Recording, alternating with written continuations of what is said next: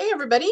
Today we have a really fun interview with George Sirois, who is going to talk about whether it is uh, worth it to go back to early stories that you've written and revamp them. Okay, so it's something that you're probably going to need to think about at some point in your author career, and he's got some really great advice where that goes.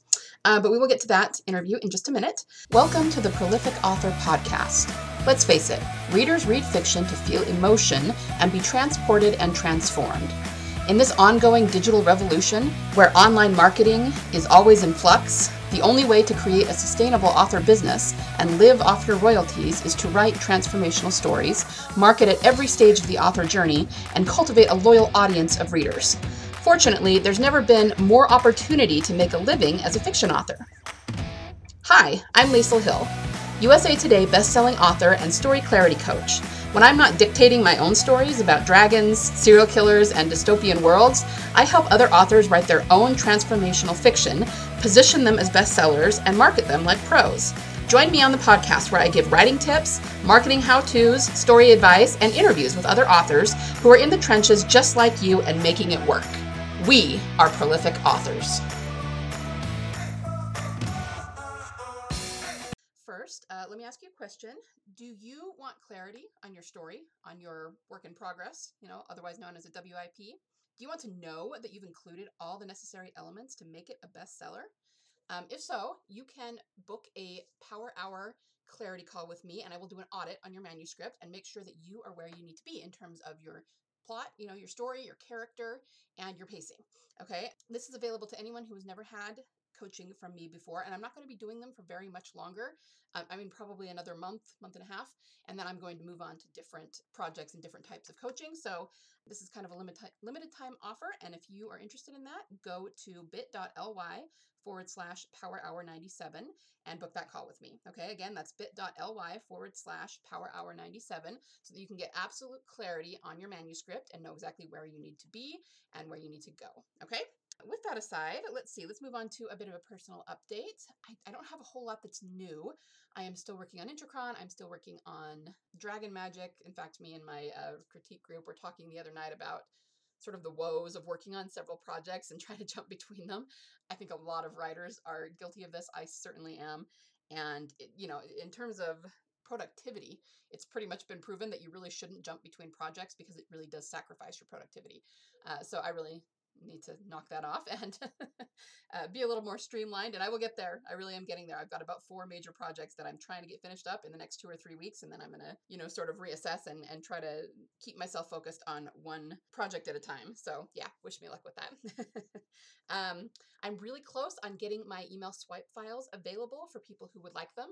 So I've been working on this for a long time um, using getting basically the blank templates for you that I use, that I use to nurture my email list and send to them every week.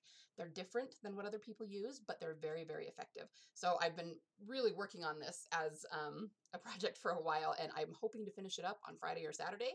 So again, wish me luck with that. I'm really close to finishing it, and I'm really excited about that. Uh, beyond that, let's see. We've had some fantastic windstorms here the last few days.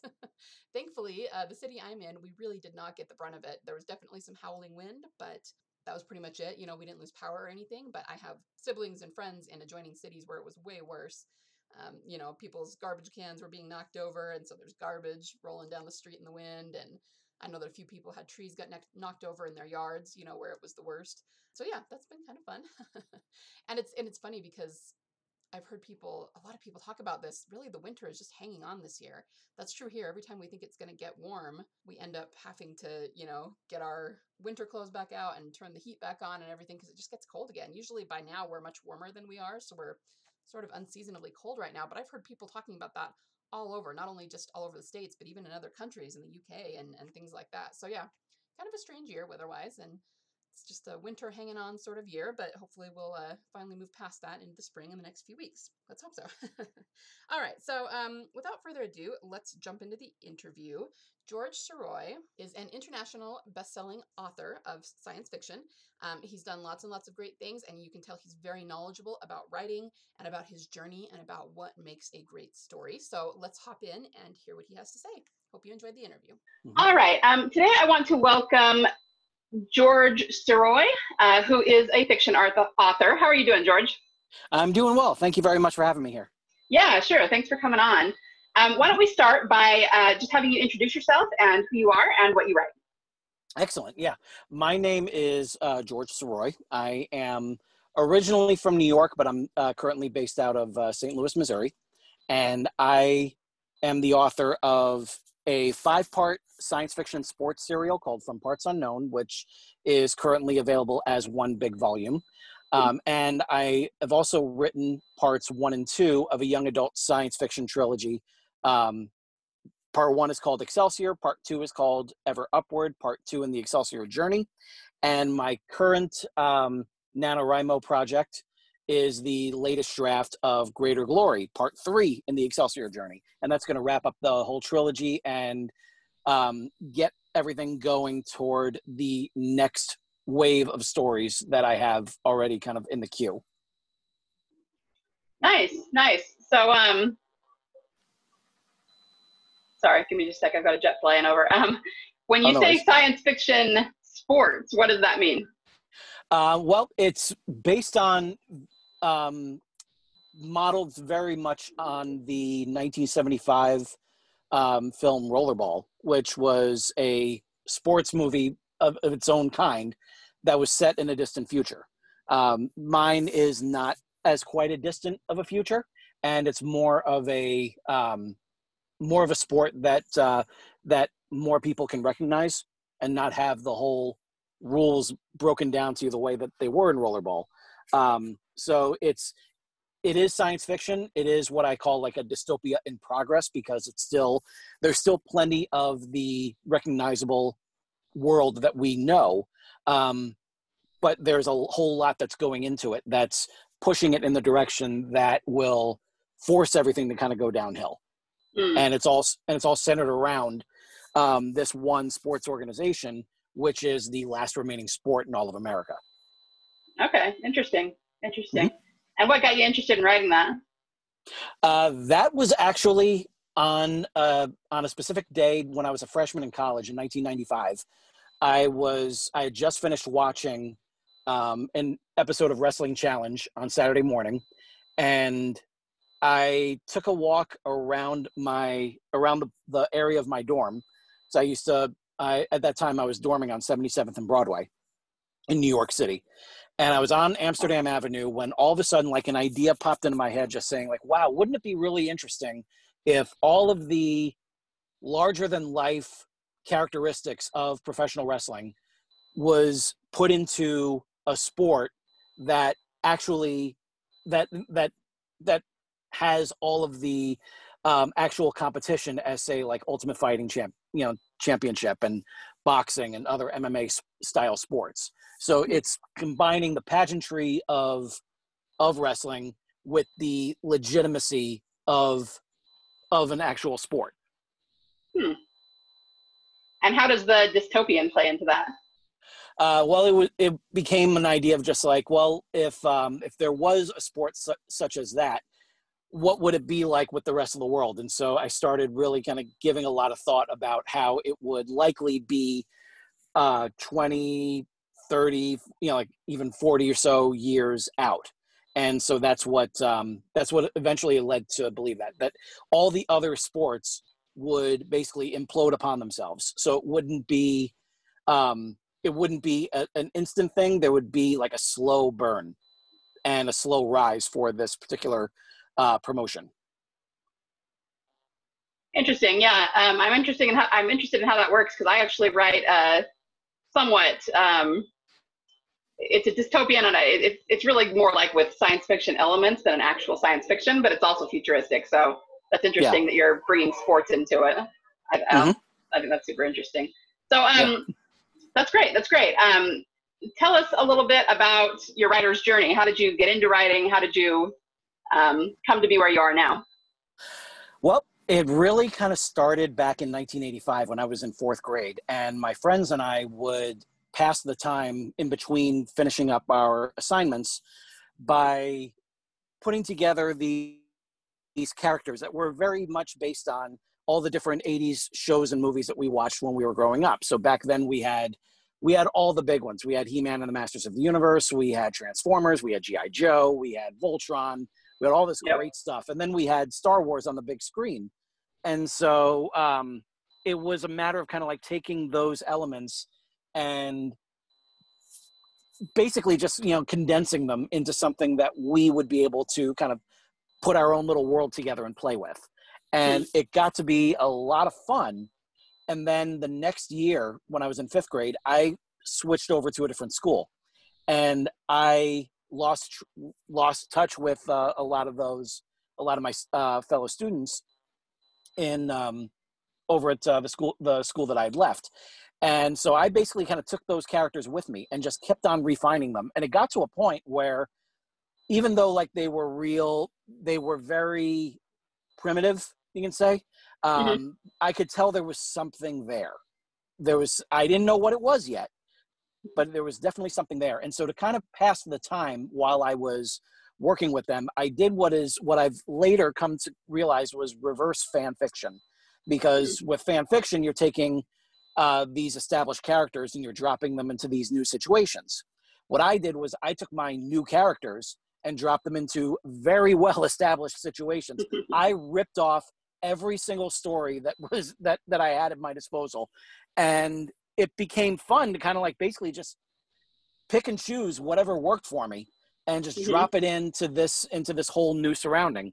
I was basically like Carlos Mencia before he became Carlos Mencia, and so it was uh, um, it was a lot of fun, really, just you know, kind of doing that because I knew that there was nothing there. There was, even though I really liked these characters, I knew at that time they weren't going to go anywhere past the steno notebook um, and so it was during that time when i started drawing them less and started writing them more and that was pure necessity because i can't draw very well and so uh, so i went ahead and and just started filling notebooks with all this text and again ripping off everything in sight but at the same time it was creating like something it was i was taking right. those moments and yeah it was like it was as it was as obvious as can be when it came to like what it was that i was that i was going for. But then it was it was fun to kind of like revisit that and then start to tweak it so that it was less obvious and then a little bit less obvious and making it more my own. And that's what that's when things really began to open up. And it really kicked off in 1992 uh, when I was a so- uh, sophomore in uh, in high school and had to take summer school for English. My English teacher and I did not did not vibe well, and we um, we got to watch in summer school the 1981 John Boorman film Excalibur, all about mm-hmm. King Arthur, and to me it still stands as one of my all time favorite movies because it made me realize I need a new character in my little universe that I have going right now that is a reflection of King Arthur. He's going to be like this kind of this centerpiece of this whole universe. He's going to have a sword. He's going to be like a godlike form, you know, eh, you know, like a, a god put in human form. And then I uh-huh. started thinking about not only taking elements from King Arthur, but also took elements from Jesus Christ and Optimus Prime and wound up kind of mixing them up in a blender and that became my character excelsior i always really responded to that word um, having been from new york and then uh, moving to richmond virginia at that time i really held on to that word it's a, the word on the new york state flag um, it's it's a prominent ship in star in star trek it's right. um, it's what Stan Lee always used to end his soapboxes and so it was something that it was a word that really gravitated toward me. And so I decided that would be his name. And um, from there on, I was I was really off and running with it. Yeah, yeah.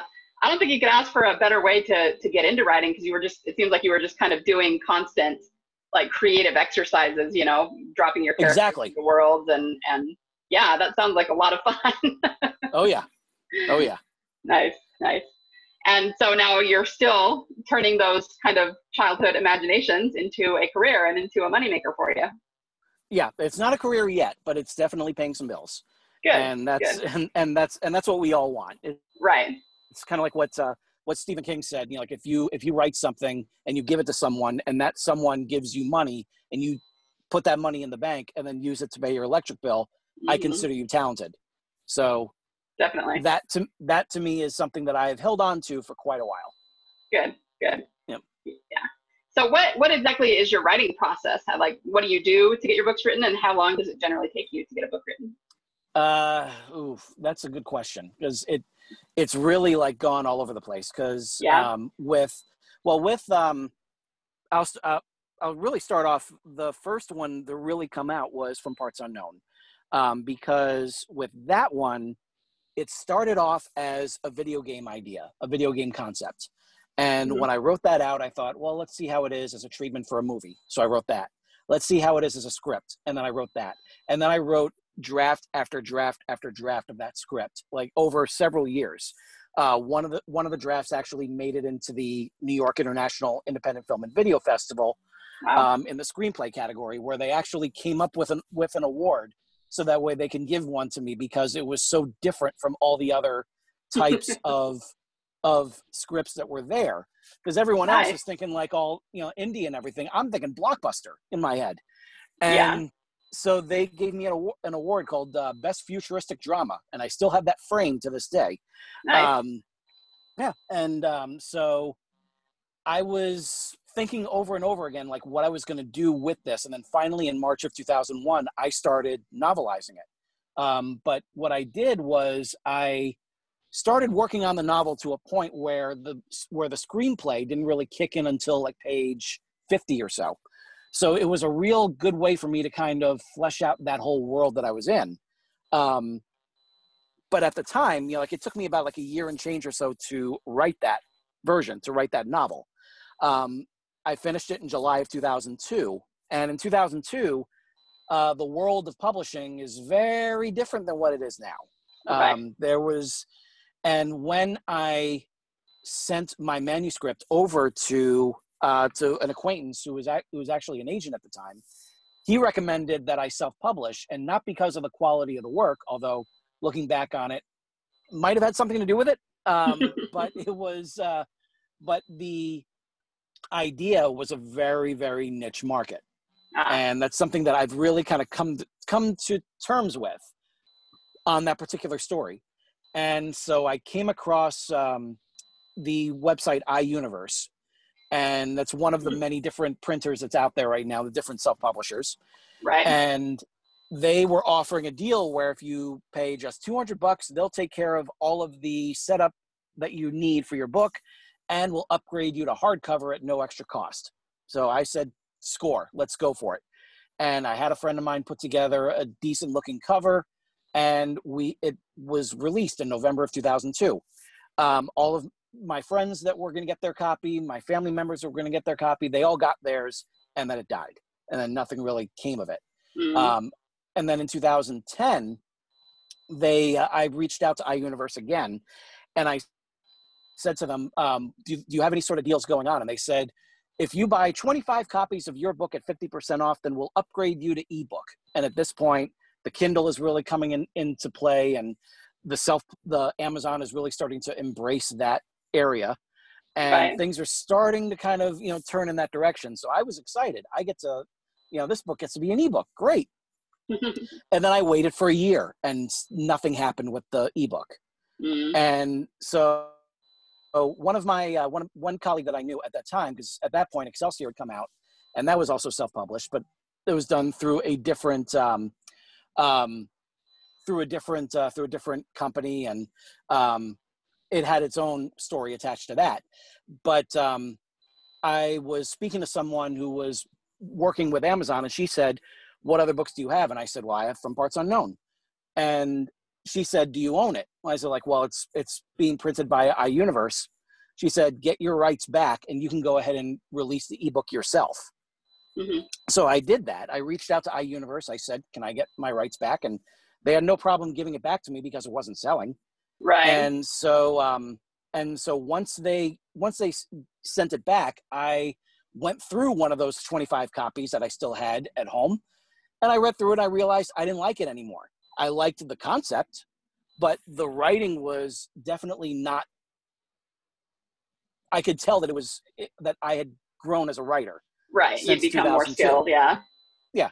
And not only that but the technology was all dead technology that I was that I was working with in the in the story Oh. so I so I took about 4 years or so and gutted that whole thing um the um uh perfect analogy did you ever see the remake of RoboCop Yeah. I think I did. Yeah. okay so remember the show me scene where the doctor actually like takes you know like uh, reveals to Alex just how much damage has been done to him and it Yeah. strips away like the entire body so that all that's left is like the head and and the right hand Yeah. Yeah. that's pretty much that's pretty much what i did i took i basically i blew up that whole story and i you know there was only like a fraction of it left and all the rest of it was rewritten and it became this opus this huge thing that it was it looked like it was going to be a brick. And so i that's when i thought like well instead of this thing is going to be a niche market on its own so why don't i break it up into much more palatable parts? So it Mhm. became a five part miniseries and that was so much fun to do because then i get to decide okay the cliffhanger is here and then it's here and then it's here and then it's there. And then uh and get to um give about almost twice the amount of space to part five to really give it that sort of blow up opening um this really big uh climax that it deserved and Yeah, it was so sure. much fun getting to do that you know like just getting to really explore so much more and there was so much more politics that went into it and so many different laws that went into it and you know really got to explore how the government is now using this this league as a tool of distraction. And that's when all of a sudden it became something entirely different. And i loved it. I was so happy with it. So when did you finish that and and start uh, selling the new version of it?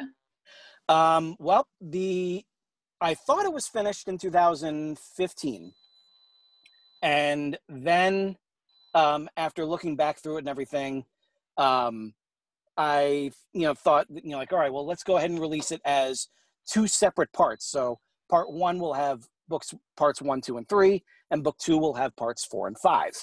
And so that was how it was going for a while, and then finally I, I just decided you know what let's give it one more gloss you know one more rewrite and then let's put it all together into one big book and sell it like that and that's when i you know teamed up with ingram spark and i had some uh, some additional isbns uh, that were that i'd gotten previously and i just never used um, and then basically just went and did the whole route of setting it up on both Ingram Spark and KDP, so that way it would be available on Amazon.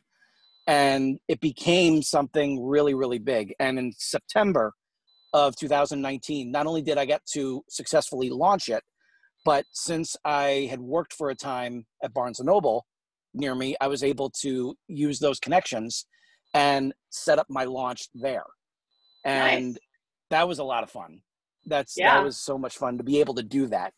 Um, and uh, it was it was it was a real thrill to be able to finally say, okay, this story is done.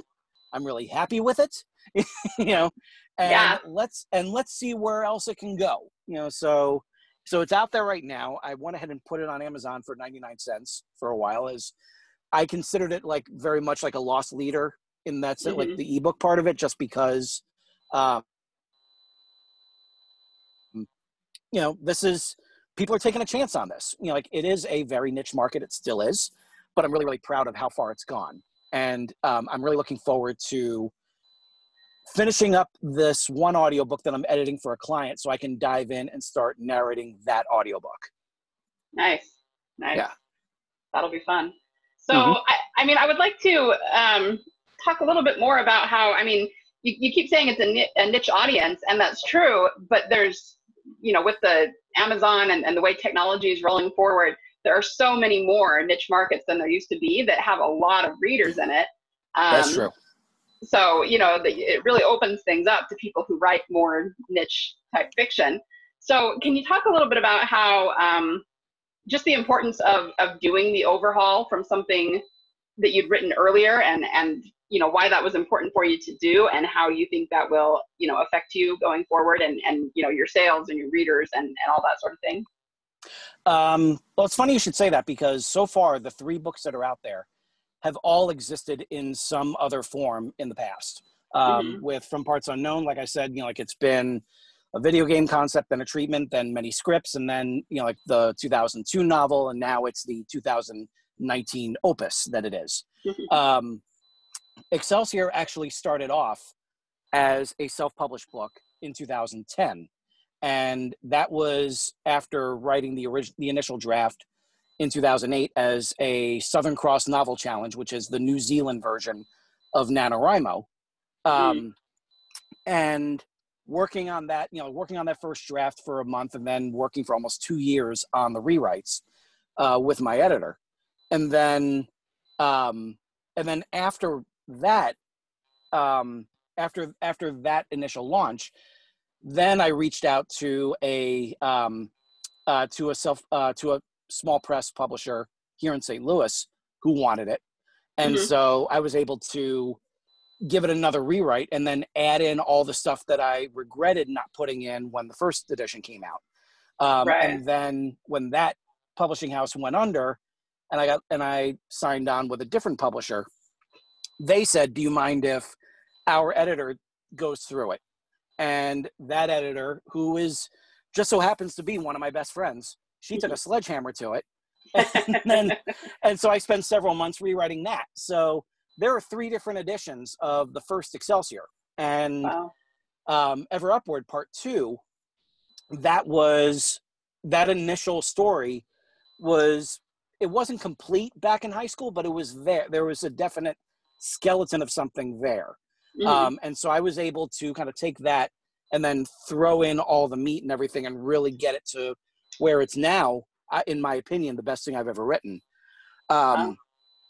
but at the same time i also understand that it's because of that it's because i that's been my real um, experience with writing is constantly rewriting stuff that i've done before Mhm.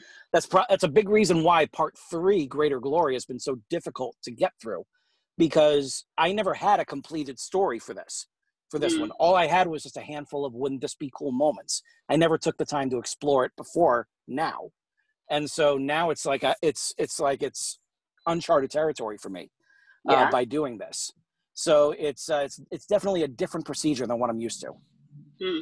Interesting. Yeah. Yeah. And, you know, we had, not on this call, but we had talked before when we first connected about how um, important it is to you to stick to those original ideas that you started when you were a kid. And you Yeah. had said that you're, you're really stubbornly sticking to them. And, and why is it that you say that? Why, why the stubbornness? I think it's just because I always knew that there was something there. If I could envision it somehow in, in my head, then it's something that I'm going to I'm going to stick with. Um, excuse me. Um, sort of like um, basically just like a stubbornness of I've put all this into it. Why would I just throw it away? Mhm. um, and there are there are other ideas that I had thrown away, um, but at the same time, they're thrown away but never deleted. Um, like I still Yeah. have I still have a couple of scripts that I haven't done anything with in years, but they still exist. They're still on my um, they're still on my hard drive. Mhm. Um, so it's it's it's really just kind of like um, just like a stubbornness of I know this can work because I can see it. My editor, my story editor, t- uh, told me a very a very nice thing uh, when we really started ramping up with working together. She said that I have a very cinematic style of my writing, so like she can she can see how it unfolds on the big screen, which to me was just like to me that's the best thing i could ever hear about my writing because that's all i want. I want to see these stories on the big screen uh, because it was the big screen that for the most part that inspired them. So Yeah. that's what i really want you know like want to see. And um what was uh, what was a definite sign of maturity in my own eyes uh, was a couple of years ago when I came to grips with the fact that the next series that's going to take place after Excelsior is still in the same universe, but it is the firm, you know, the absolute updated definitive version of all those characters that my friends and I created in 1985. So Hmm. it's that whole storyline that I've been curating for so many years now, been decades.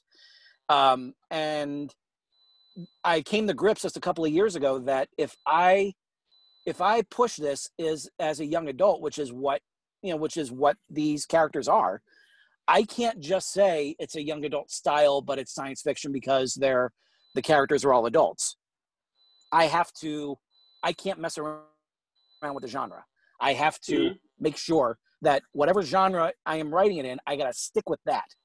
And so that's when I realized that um, this general type of character that I've been, you know, like working with for so many decades is going to be a little girl, is going to be a teenage girl. And I, it, it was, it was a sign of me just like admitting that I can't keep banging my head against that particular wall. I got to do something different with this. Yeah. Yeah. Um, yeah, I, I really like that. I think there's, you know, you hear so often about writers who their first story, you know, for most of us, our first books are not very well written because, you know, the skills aren't aren't quite there yet. And most people end up writing off those stories and a lot of times taking them down and, and that sort of thing. But I know with mm-hmm. my first story, I kept I kind of did what you did. I I kept rewriting it and re-editing it because it was a story that I really believed in.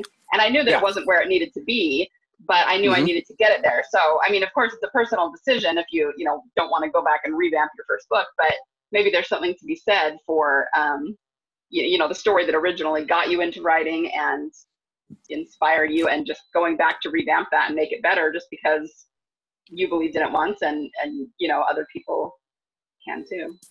Exactly. Exactly. You know, that's, that's, that's how I feel. It's just like, I mean, I, I'm not so like it's it's not like I'm so conceited that the world needs to see my genius or anything like that. It's just that I just know that there's something there and I may not mm-hmm. know what it is right away. But it will be discovered. And yeah. there there were times when I was writing Excelsior, uh, that first book, that uh, especially like I keep going back to that second draft. The second draft is where things really took off because um, that was where I figured out how Excelsior was going to win at the end.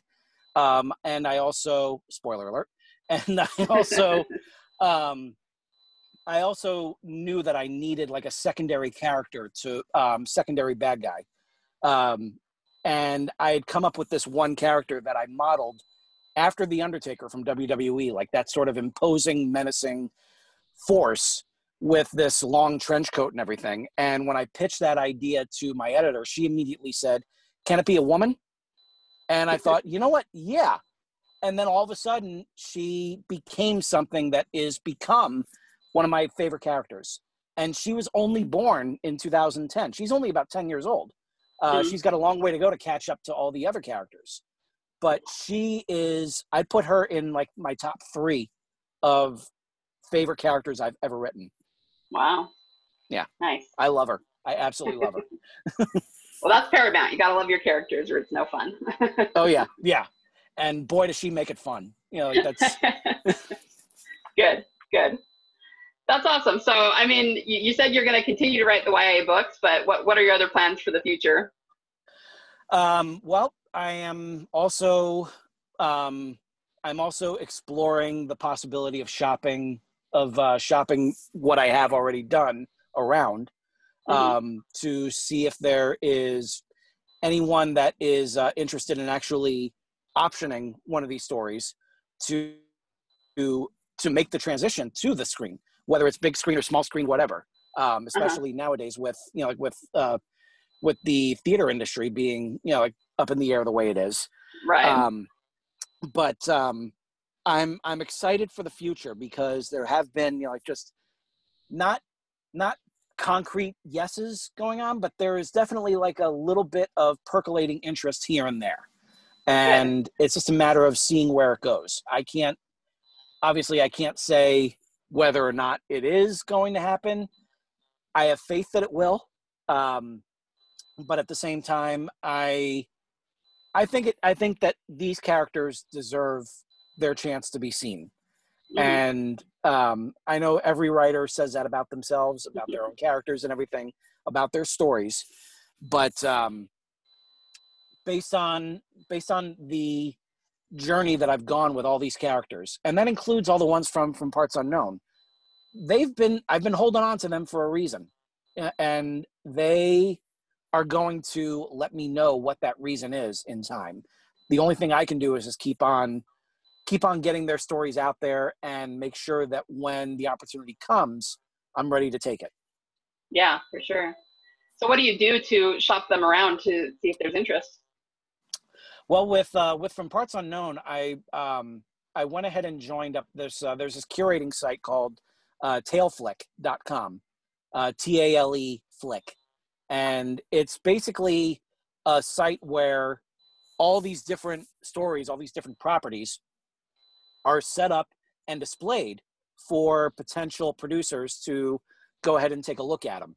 And I went ahead and just made sure that my page was nicely upgraded so that way it would get studio notes and it actually got um, a consider uh, from the from the um, from the the reader who went who went through it and gave some very positive feedback and hmm. actually dropped in some ideas that I could potentially take you know like and run with once mm-hmm. the time comes to turn that into a screenplay um because originally i was thinking five part miniseries but mm-hmm. at the same time you know like i just want it to get out there whatever format it, it winds up being so be it i will do right. whatever i can to make to to make that happen and um the fact that it that it was listed as a consider meant that it was a quote unquote TaleFlick pick which means that uh, when the um, when the producers go ahead and look for it, they obviously look for the upper quality stuff. They right. don't want to just constantly run through hundreds of pages of nothing. Mm-hmm. So they'll look for the higher quality books, and then there's so there's top pick, and then there's TaleFlick pick, and mine is a TaleFlick pick. So that right. means that it's it's listed as like the reader said, consider. So that would be something that um, I'm hoping the right person can look at and see that you know like that um, that something is there. Yeah, that's exciting for sure. Yeah. For sure. So you also have a podcast. Tell us about that. I sure do. Yes, um, my podcast is um, my podcast came about because I was looking through my list of Facebook friends, and I saw all these different people that I went to college with, all these different people I went to high school with, and they're in their own right. They're actors they're actresses they're designers they're writers they're filmmakers they're directors they're um, you know they uh, they're artists they're singers they're musicians they are stand-up comics they're dancers. You know like i mean it's it's an amazing it's it's an amazing group that i've been uh been been able to connect with in one way or another uh-huh and that's when I thought, you know, like, well, these all these really great talented people, they deserve to be known. They deserve to be interviewed on a podcast or something just to show the world that they're there. And then after a couple of months, I realized, okay, so they're going to come on my podcast, and, and I get to introduce them. And so that's what really opened things up. And at that time, I was already part of a roundtable podcast um, with a friend of mine, with a bunch of other friends here in St. Louis, because we have a really thriving writing community here. Hmm. And um, I talked to the director of our show, the producer, and I said, and I talked about what I wanted to do with the show, and I said, I just don't know what to call it. And he looked over my shoulder and he saw my banner for the first Excelsior book. And on the cover, it says part one in the Excelsior journey. Mm-hmm. And so he wrote, he pointed to that and just goes, why don't you call it the Excelsior Journey? Mm-hmm. And I look back at it, I was just like, I'll I'll do you one better. I'll lop off the the and just call it Excelsior Journeys. So that way everyone has and that's when things really picked up. And then all of a sudden I looked up uh, Podbean to uh, be the housing site for my show and um, got a great setup and everything with uh, with what with uh, what they cost and everything was going really well right. with that. So I was really excited um, about the possibilities. And now it's I've just passed episode sixty, and nice. um, and even though it's got like a small audience, the ones that listen are you know like are really enjoying it. And mm-hmm. I'm hoping that at some point, like uh, just like with with the other stuff, with with the other screenplays, um, at some point the right person is going to listen to the right episode that's going to prompt them to listen to more. And so the only thing I can do is keep on producing more. Um, sure, sure. And this and this year has just been just this uh, this wonderful um, fountain of great guests that I've had on there. Um, I just I just ho- um, had um, seven-time USA Today author Melissa Storm.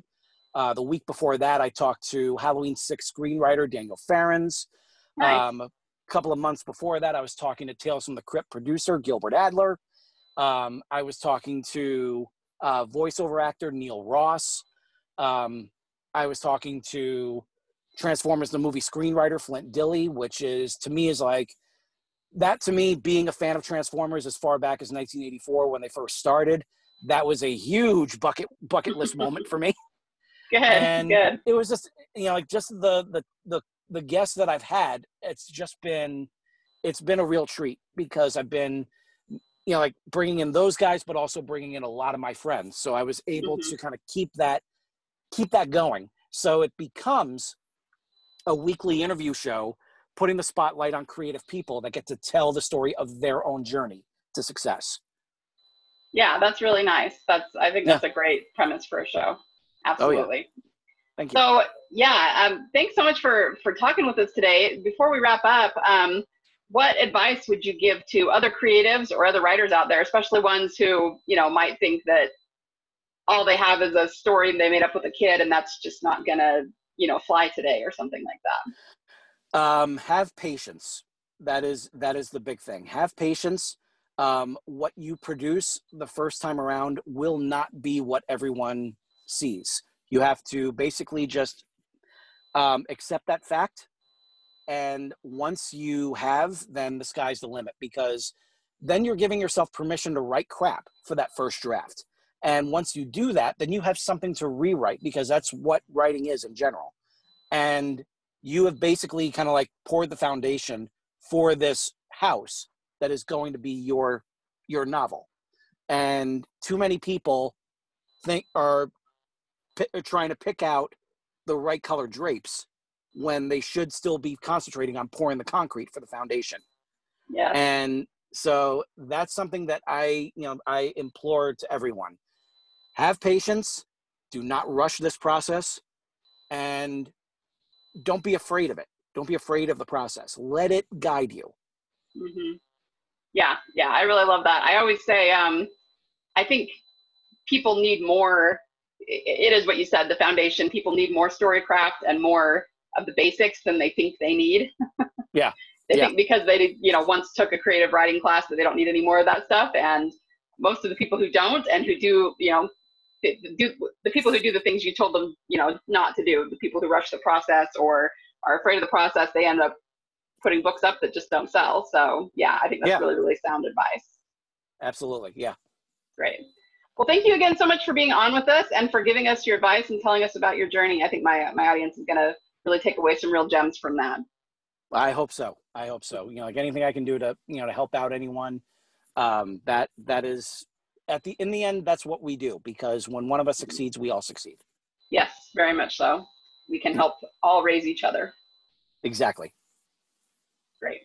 Um, so where can people find you and your books? Uh, well you can find me on facebook at uh, facebook.com slash excelsior books. You can also find my podcast there at facebook.com slash excelsior journeys podcast uh, you can find me on twitter at uh, George handle George Sirois, S I R O I S. Um, it's all one word, no spacing or anything like that. Uh, you can find me on Twitter there. You can find me on Instagram there, um, and yeah, so it's it's uh, yeah, Twitter, Instagram, Facebook. Those are like the three main spots where you can find me.